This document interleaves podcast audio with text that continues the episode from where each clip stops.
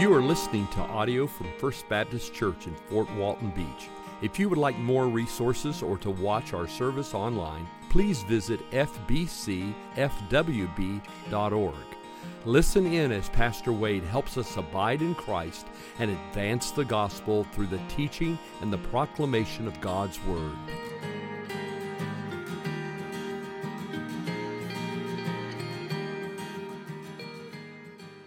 Solomon's tone has changed.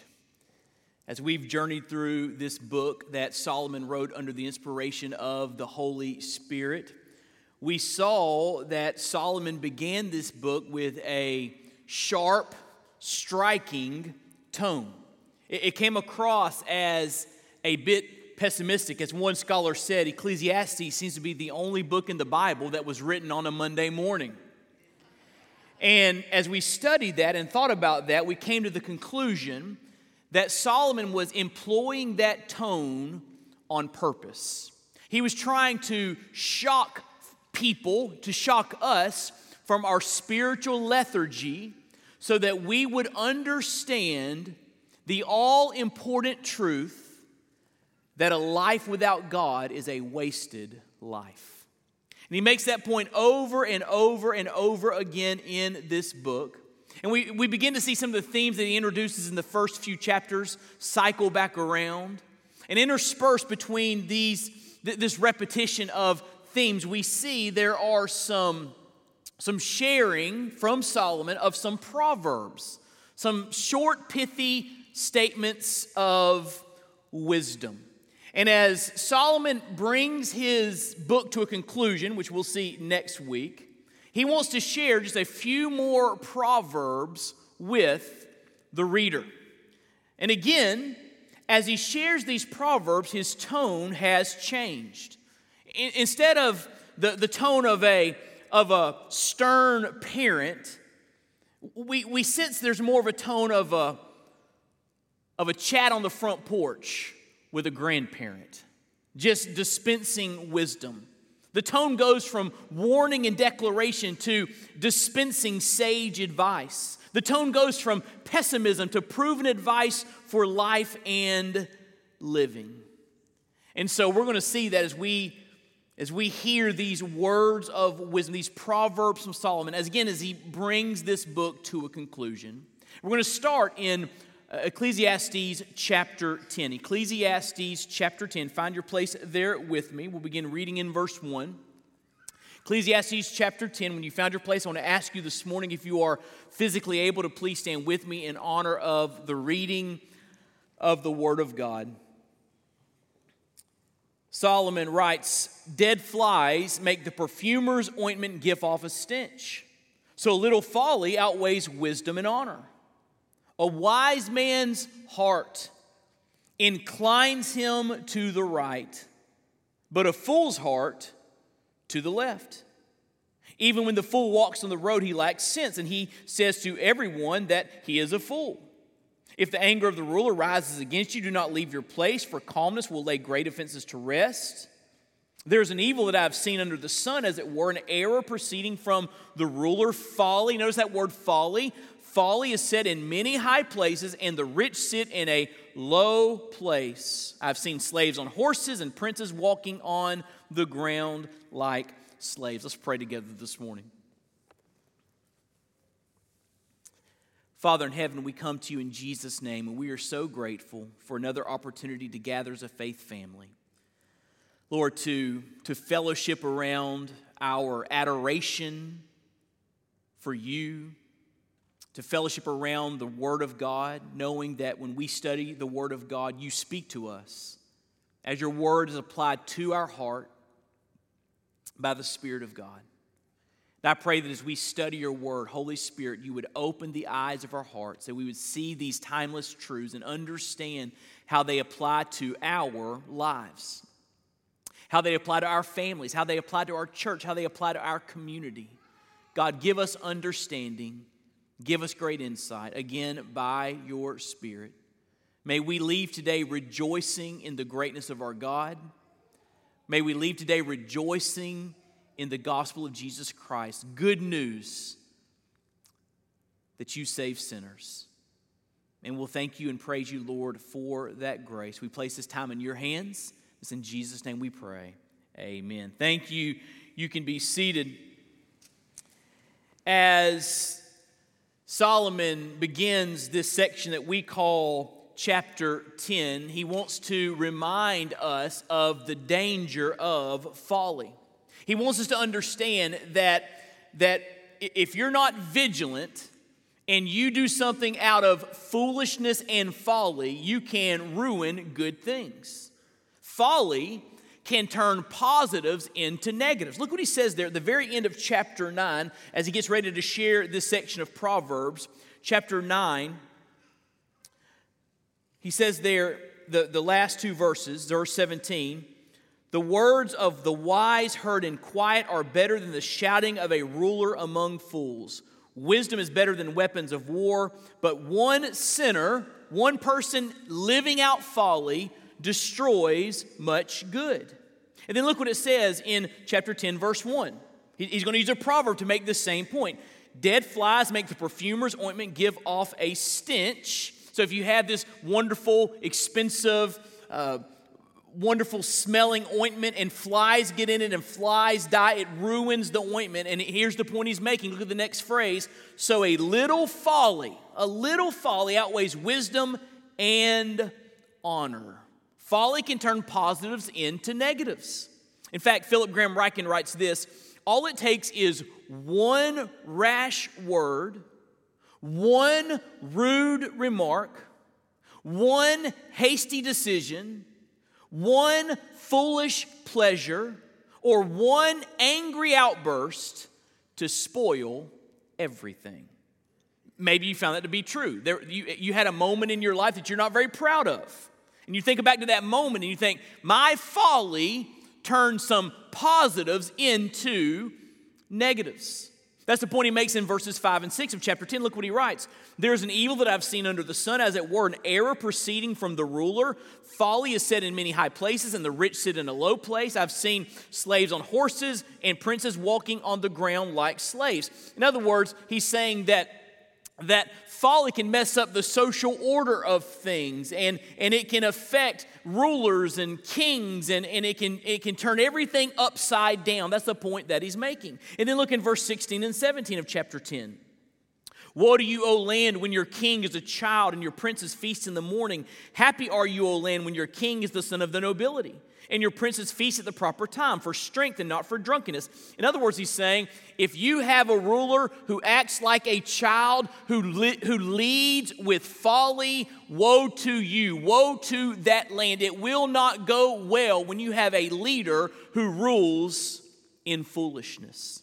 And so the point is this Solomon's making the point, kind of as a grandparent on the front porch, he's saying a little bit of folly can mess up everything. Be on guard, be vigilant, don't live foolishly, which means that you and I need to pursue the opposite of folly, the opposite of foolishness, which is wisdom. That's the kind of life we need to live. And it's interesting here as we see chapter 10 and chapter 11 unfold that Solomon has a comprehensive view of wisdom. He, he wants to, to encourage us to live out wisdom in every area and every aspect of our lives. For example, if you look there in your notes, Solomon offers wisdom for your heart. For your heart. He wants you to have a heart full of wisdom, a heart overflowing with wisdom, a heart influenced by wisdom. So he offers here wisdom for your heart. Now, look what he says there in chapter 10, verse 2. A wise man's heart does something. What does it do? It inclines him to the right, but a fool's heart to the left. And when a, the fool walks on the road, he lacks sense. he says to everyone that he is a fool. In other words, when you live with wisdom, when wisdom has control of your heart, you are led in the right direction, not the wrong direction. Now, to understand this fully, you, need, you and I need to understand what Solomon means when he uses the word fool, or what the Bible means when we see the word fool. A fool, and this is written by Philip Graham Ryken, a fool in the biblical sense is not necessarily someone with below average intelligence. That's not what he means when he says fool. Folly does not always show up on the low end of the IQ scale. Rather, the term refers, listen, to someone who lacks the proper fear of God and therefore is prone to go the wrong direction in life. And so Solomon's saying, you don't want to be a fool, you don't want to live in folly, you want to go the right direction in life, so you need a heart that will incline you to go in the right direction. If you look there in your notes, to walk in this wisdom, we need new hearts to move us in that right direction. Now, if you have been reading the Bible for very long, and you read that verse that our heart should incline us towards incline us towards wisdom and doing the right thing you know that there is a really big problem the bible does not speak glowingly of the human heart in fact over in jeremiah chapter 17 verse 9 the bible says the heart is desperately wicked and deceitful above all things who can know it and so because we're sinners because we have a sin nature, our heart in and of itself is not trustworthy. You cannot trust your heart. You cannot follow your heart as we hear it said so many times in our culture because your heart is tricky. Your heart is deceitful. Your heart is wicked. Your heart will lead you in the wrong direction left to itself. So if you look there in your notes, what did I say? To walk in wisdom, we need new hearts. And that is one of the blessings of the new covenant that is ours in Jesus Christ. You see, the Bible tells us that when we enter into a relationship with God through Jesus Christ, when we trust Jesus Christ as our personal Lord and Savior, we are saved by faith alone. And at the moment of conversion, the moment when we are born again, our sins are washed away as the shed blood of Jesus is applied to our spiritual account, and we are completely forgiven of all of our wrongdoing. Amen? That's good news. And we, we love to celebrate forgiveness. We love to talk about forgiveness. But there's another important aspect of the new covenant that you need to be aware of. When you were saved at the moment of conversion, not only were your sins washed away, you were given, listen, a brand new heart. It's like this. I love this illustration. It really helped me to understand this. A lot of people feel like that salvation is when you. Uh, you take a dirty car through a car wash and you come through the other side and all the dirt is washed away. The car is clean. And salvation is something like that. Our sins are washed away. We are made clean by the blood of Christ. But, but really, salvation is like a car, dirty car, going through a car wash, having the dirt washed away. But whilst in the middle of the car wash, someone comes in and puts new wiring and a new engine in the car. So when it comes out the other side, not only is the car clean, it has new internal wiring. It's a brand new vehicle. And that's what it means to be saved. Your sins are washed away. You were given a brand new heart. And so, if you want to have a heart that inclines you to go the right direction, first of all, you need to be saved. You need a new heart. And God gives you that new heart in Christ. But here's the deal even as Christians with new heart, with new hearts, our old wiring is still there. It's called the flesh, our sin nature. So we have to make decisions. Are we going to live according to the new heart or the old sinful flesh? That's the decision we have to make every day as Christians. And you say, Pastor Wade, I want to live according to the new heart. I want my new heart to guide me. I want to live in accordance with who I am in Christ. Well, listen, here's what you need you need the Holy Spirit of God to work in your heart every single day. It says over in Ephesians chapter 1 that the, the Spirit of God, listen, opens the eyes of our hearts gives us spiritual understanding, illumination, so we can make the decisions that glorify and honor God. So we can understand who we are in Christ. So we can live in accordance with the new nature, the new person that we are in Christ. So if you want to have a heart that inclines you to go in the right direction, not the wrong direction, if you want a heart that inclines you towards wisdom, not foolishness, you need to be saved, you need Jesus, and you need the Spirit of God at work in your heart every single day. That's why the Bible says in Ephesians 5 be filled with the Spirit. Let the Spirit have control so He can open your heart up to glorify God. And so Solomon says here if you want to walk in wisdom, you need a you need wisdom in your heart. But secondly, because he has a comprehensive view, he offers wisdom for your hands. Not only your heart, but your hands. Look what it says in Ecclesiastes chapter 10, verse 8. He who digs a pit will fall into it, and a serpent will bite him who breaks through a wall. He who quarries stones is hurt by them, and he who splits logs is endangered by them. If the iron is blunt and one does not sharpen the edge, he must use more strength, but wisdom helps one to succeed. If the serpent bites before it is charmed, there's no advantage to the charmer. What is Solomon talking about here? He's sharing some proverbs about work, about engaging your hands in, in doing things, in work, in, in occupation. He's speaking here of working hands. And, and there's some great insight in these, these proverbs.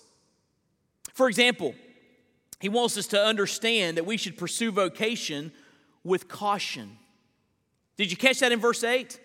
He who digs a pit will fall into it, and a serpent will bite him who breaks through a wall. He who quarries stones, who cuts stones, is hurt by them. He who splits logs is endangered by them. And so he's saying here, as you work, as you employ your hands, if you want to work with wisdom, if you want to be a wise worker, work with caution. Be careful, be on guard, don't be frivolous. Uh, uh, uh, work with, with caution. But also, we should pursue vocation with knowledge. Look in verse 10. If the iron is blunt and, and does not sharpen the edge, he must use more strength but wisdom helps one to succeed. In other words, if you have a dull axe, it's going to take you longer to cut down a tree. So take some time to sharpen the axe, and the axe will be more effective, and the tree will come down quicker. In other words, work smarter, not harder. That's what he's saying there. Work with, with knowledge, employ knowledge. Be, be smart about the way that you work. Uh, look what he says in verse 15, same idea. The toil of a fool weary, wearies him, for he does not know the way to the city. He just he doesn't even know how to get back home. The fool. He's just he's just trying to make it through life with, with very little knowledge about, about how to live life. We also need to pursue vocation with urgency. Look in chapter 10, verse 11. This, this one is, is, is a little bit funny. Look in verse 11. If the serpent bites before it is charmed, there is no advantage to the charmer. In other words, if your job is to charm serpents so that they're not dangerous, then you better go do it because if you don't do it, they're going to bite somebody, right? And if your job is worth doing, if your vocation is worth doing, then do it and do it with urgency because people need what you have to offer, what, what your hands have to offer. And then work with diligence, vocation with diligence. Look in chapter 10, verses 18 and 19. Through sloth, laziness. The roof sinks in, and through indolence, the house leaks. And so he's saying here that, that if we are if we are lazy, if we are slothful, we are indolent, then we should not expect to have our needs provided for. He says in verse 19, bread is made for laughter and wine gladdens life and money answers everything. In, in other words, if you work, you'll have what you need. That's the way God set it up. In fact, over in Second Thessalonians, the Lord said, if a man doesn't work, he shouldn't eat. God has, has set up the, the order of the universe to function so that we work, and through our work, God provides through our needs. So, God is saying here through Solomon that if you want to be wise, you need wise hands. Apply wisdom to the way that you work, not folly. And by the way, those few points that I just shared would revolutionize our society. Have you noticed we're having a worker crisis in our, in our, in our communities right now? A worker crisis. because we can't get folks to work and we can't get folks to show up to work to work right, to work hard, to work diligently, to work urgently. And, and this is a big deal. And Solomon said that's how a fool works. If you, if you want to work with wisdom, have those wise hands. But not only does he talk about working hands in this passage, he talks about generous hands. Look in chapter 11, verse 1. Chapter 11, verse 1. Cast your bread upon the waters, for you will find it after many days. And there are different interpretations of this verse. Some believe it speaks of maritime commerce, about you know, using ships crossing seas to, to import and to export. Uh, but mostly, most Christian and Jewish scholars believe this speaks of being generous if you are generous to others, then you'll have what you need in return. If you put your bread uh, on the waters to, to spread out to others, then it will come back to you what you need. The bread that you need will come back to you, which fits well with the next verse. Look what it says in verse 2 Give a portion to seven or even to eight, for you know not what disaster may happen on earth. Be generous, give people what they need. If the clouds are full of rain, they empty themselves on the earth. And if a tree falls to the south or to the north, in the place where the tree falls, there it will lie. He who observes the wind will not sow, and he who regards the clouds will not reap. In other words, if you're just sitting around watching life go by, you can't, ex- you can't expect provision. But if you will look around you and find needs around you and have generous hands, open hands that helps to meet those needs, then you can expect that you will be blessed in return. Which is exactly what the Bible says over in the Gospel of Luke, where Jesus says, Give, and it shall be given to you. Luke chapter 6, verse 38. Give it shall be given to you, pressed down, shaken together, running over. If you will be a person who is generous, if you help meet other people's needs, God, God again is established in the rhythm of the universe that when you sow, you will reap.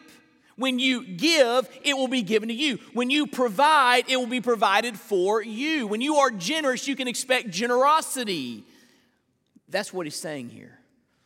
So Solomon's saying here's what a wise person looks like he has wise hands, he has hands that work, and he has hands that give, generous hands. But third, Solomon offers wisdom for your lips. He's talked about wisdom for your heart and wisdom for your hands, but third, wisdom for your lips. Look back in chapter 10, verse 12. The words of a wise man's mouth win him favor, but the lips of a fool consume him. The beginning of his words, uh, words of his mouth is foolishness. At the end of his talk is evil madness. Solomon here is offering wisdom for your lips. And, and I would say that most of us in this room have gotten ourselves into trouble by allowing foolishness and folly to come from our lips. Can anybody identify with that, or is it just me? Am I the only one? Okay, four of you have gotten in trouble with your lips. The rest of you have done great, but but we all understand that that our lips can get the best of us, right? James says uh, our mouth, our tongue is like a forest fire. It burns things down. It's small. It's like a rudder of a ship. It's small, but it directs things. And Solomon is making the same point. If you want to be wise and not a fool, you need to give attention to your lips. And here's the point he wants to make listen, gracious words are better than harsh words. There in verse 12, he says it very clearly. The words of a wise man's mouth, watch this, win him favor. If he's gracious with his speech, it builds bridges into other people's lives. But the lips of a fool consume him. The lips of a fool win no favor because they are harsh. They are discouraging, not encouraging. They are mean, not kind. They are frivolous, not meaningful. And, and Solomon is saying, gracious words that win you favor with others are better than harsh words, which again, we see over in Ephesians chapter 4, where Paul writes, Because you're a new person in Christ, speak words that are only good for edification, words that build people up and not tear people down. What a, what a measurement, a simple measurement for our speech. By and large, do your words build folks up or do they tear them down? Solomon says gracious words are better than harsh words. I remember the first sermon that I preached. It was at my homecoming at Burton Baptist Church. My pastor knew I'd been called to the ministry and he asked me to, to preach homecoming. And, and so I, I preached the message as a, you know, homecoming. If you've been at a church with a homecoming Sunday, is a big group, big crowd was there celebrating the church's birthday. And, and, uh, and, and we had the music and we had dinner on the grounds afterwards and it was, it was my time to preach. And I, you won't believe this i preached a sermon in 18 minutes.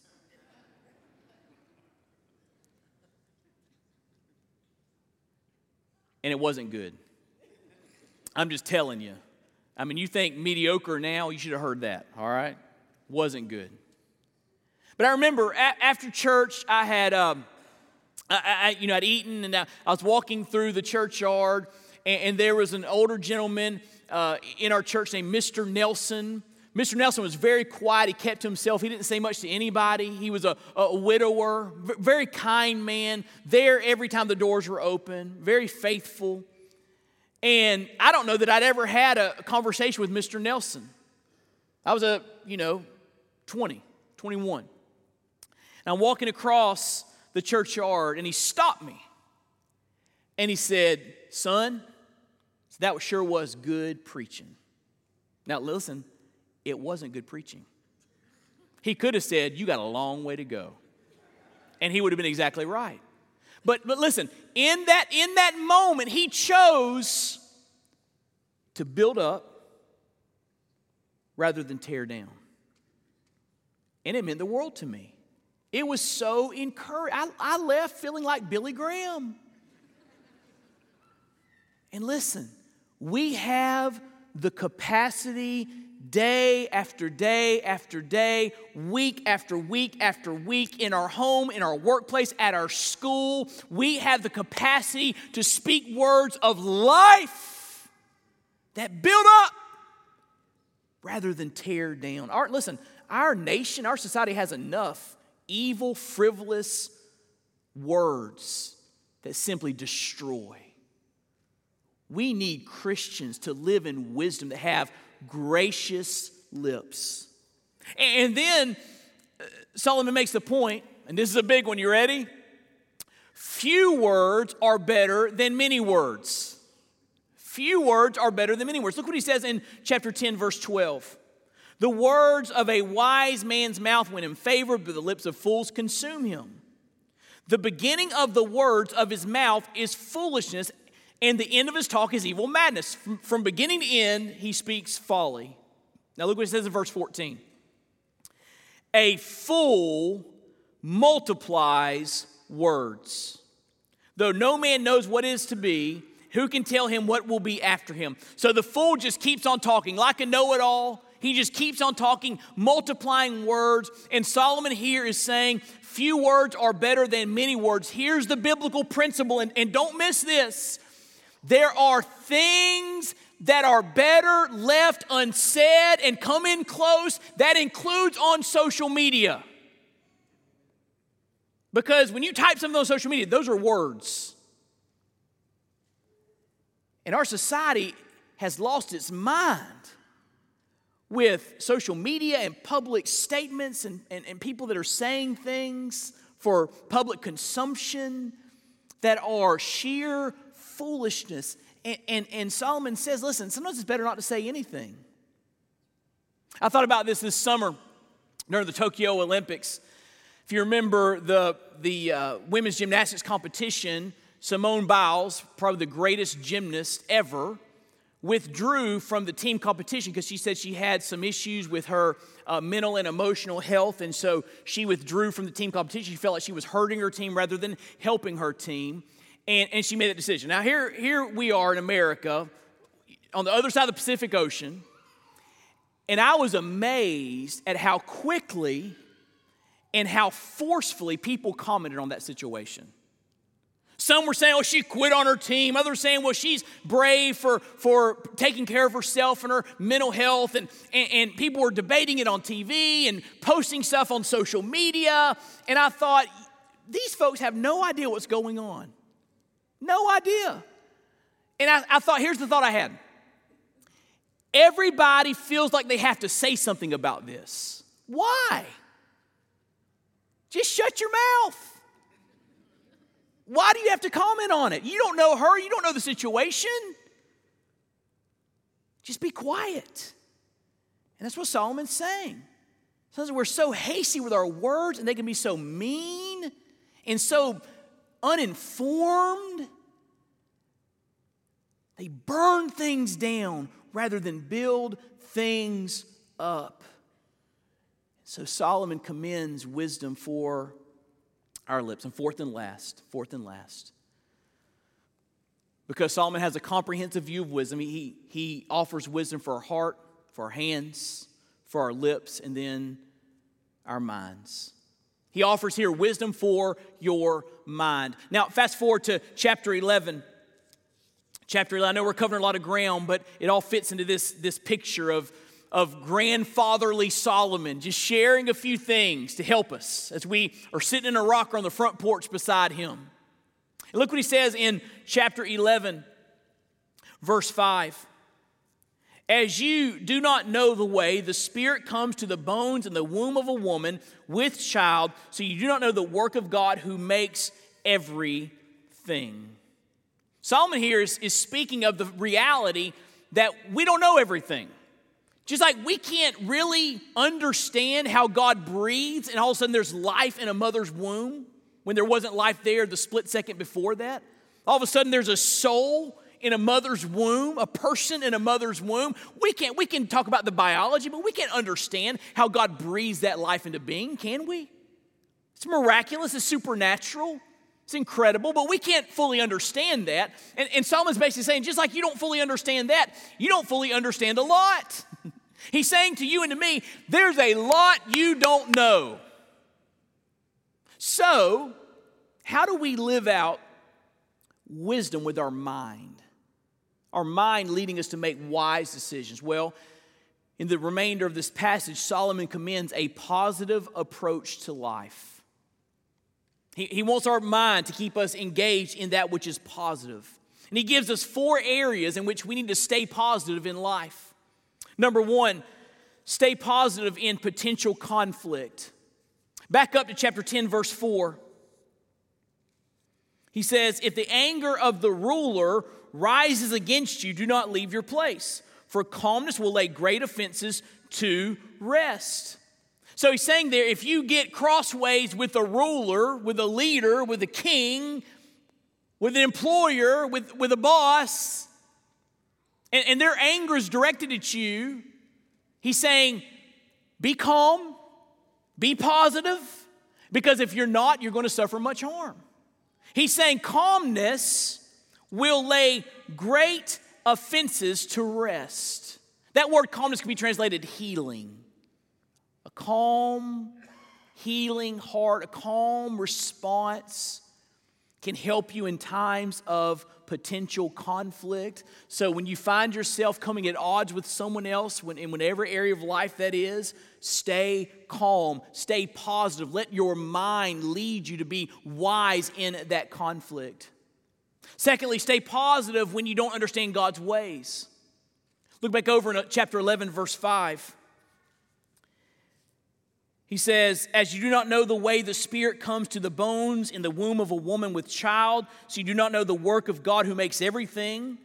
Verse 6 In the morning sow your seed, and in the evening withhold not your hand, for you do not know which will prosper, this or that, or whether both alike will be good. Solomon is saying, You don't understand everything, so just keep doing what God's called you to do. Participate in the normal order of life. Sow your seed evening. Don't withhold your hand. Sow and harvest, work, do what God's called you to do. But even when you don't understand God's ways, stay positive. Keep on keeping on. And then he says, stay positive in times of darkness. Look in verse 7. Verse 7. Solomon says, Light is sweet. It is pleasant for the eyes to see the sun. Light's a good thing. But look what he says in the next verse. So if a person lives many years, let him rejoice in them, but let him remember that the days of darkness will be many. All that comes is vanity.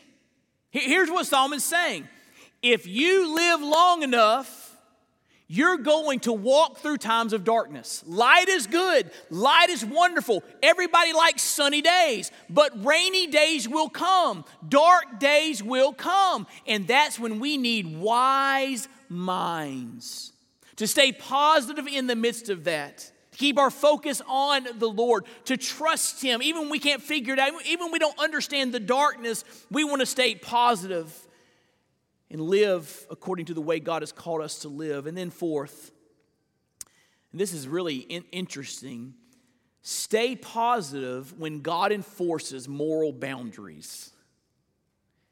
Say, Pastor, what do you mean by that? Well, look in, look in verse 9.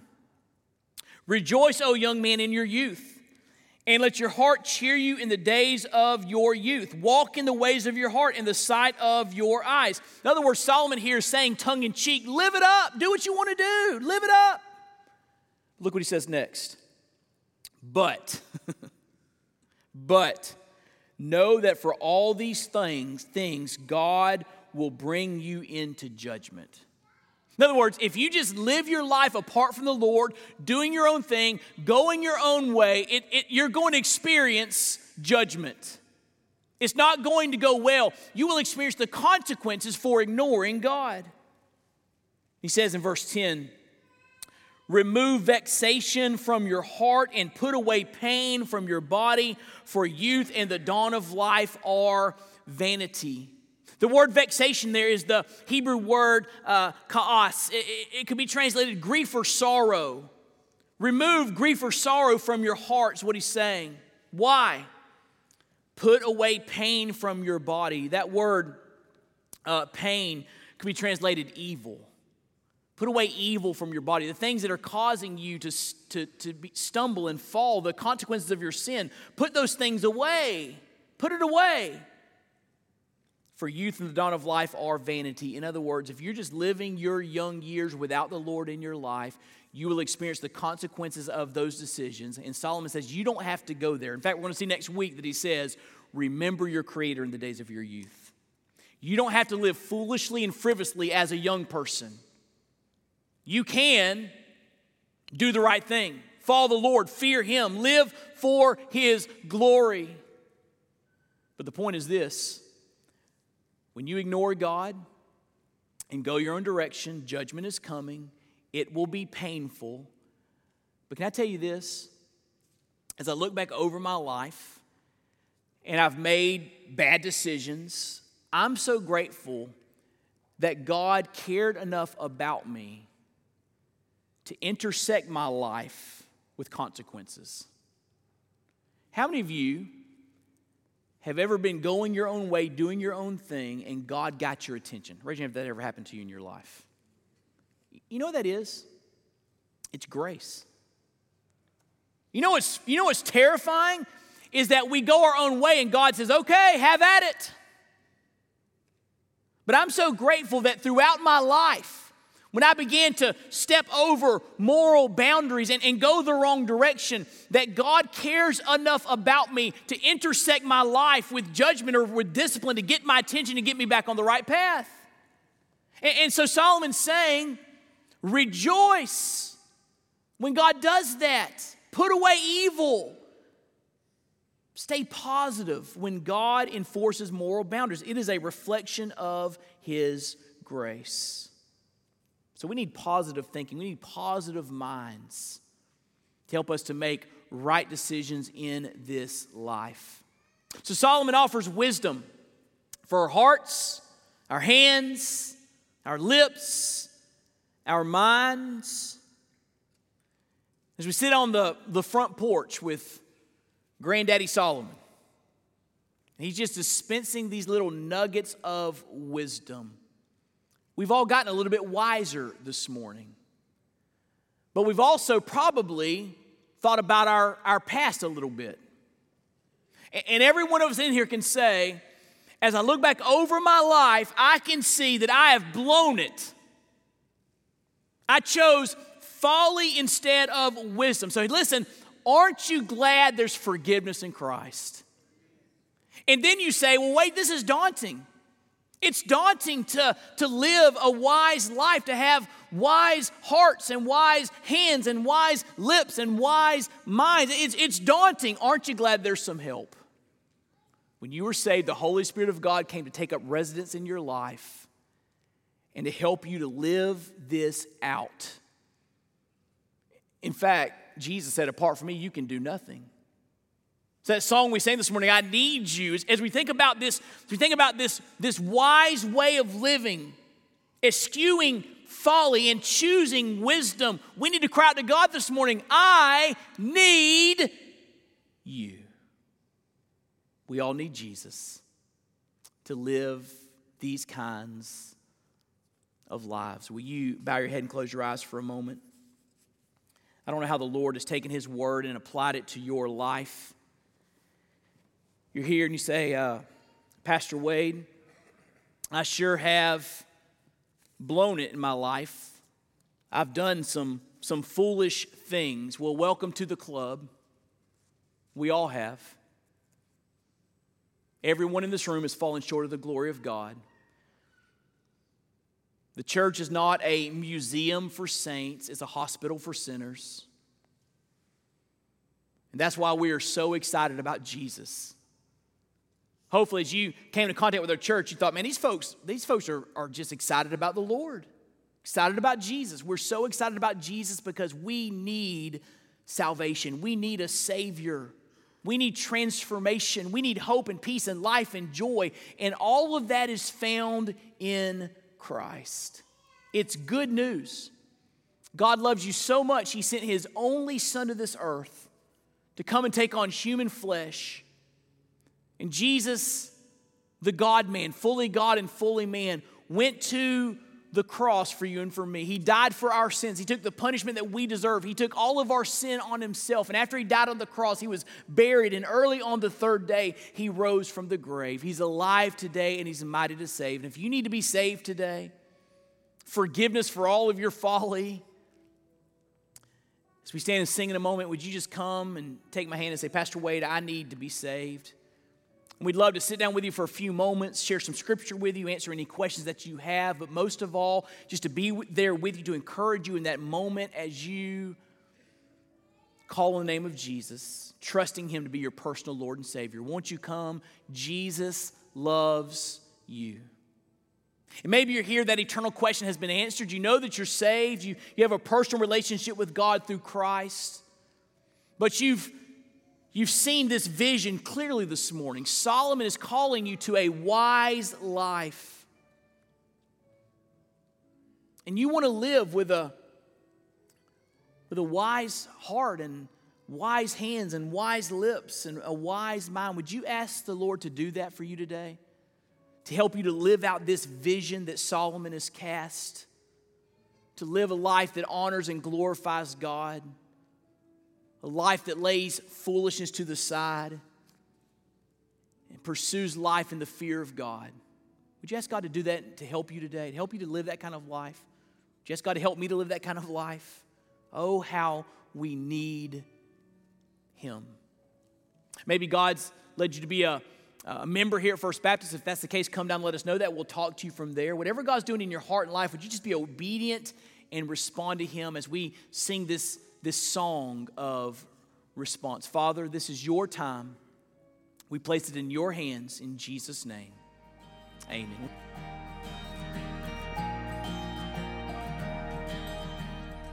Thank you for listening. We pray you've been encouraged and inspired by God's Word. May the Lord richly bless you.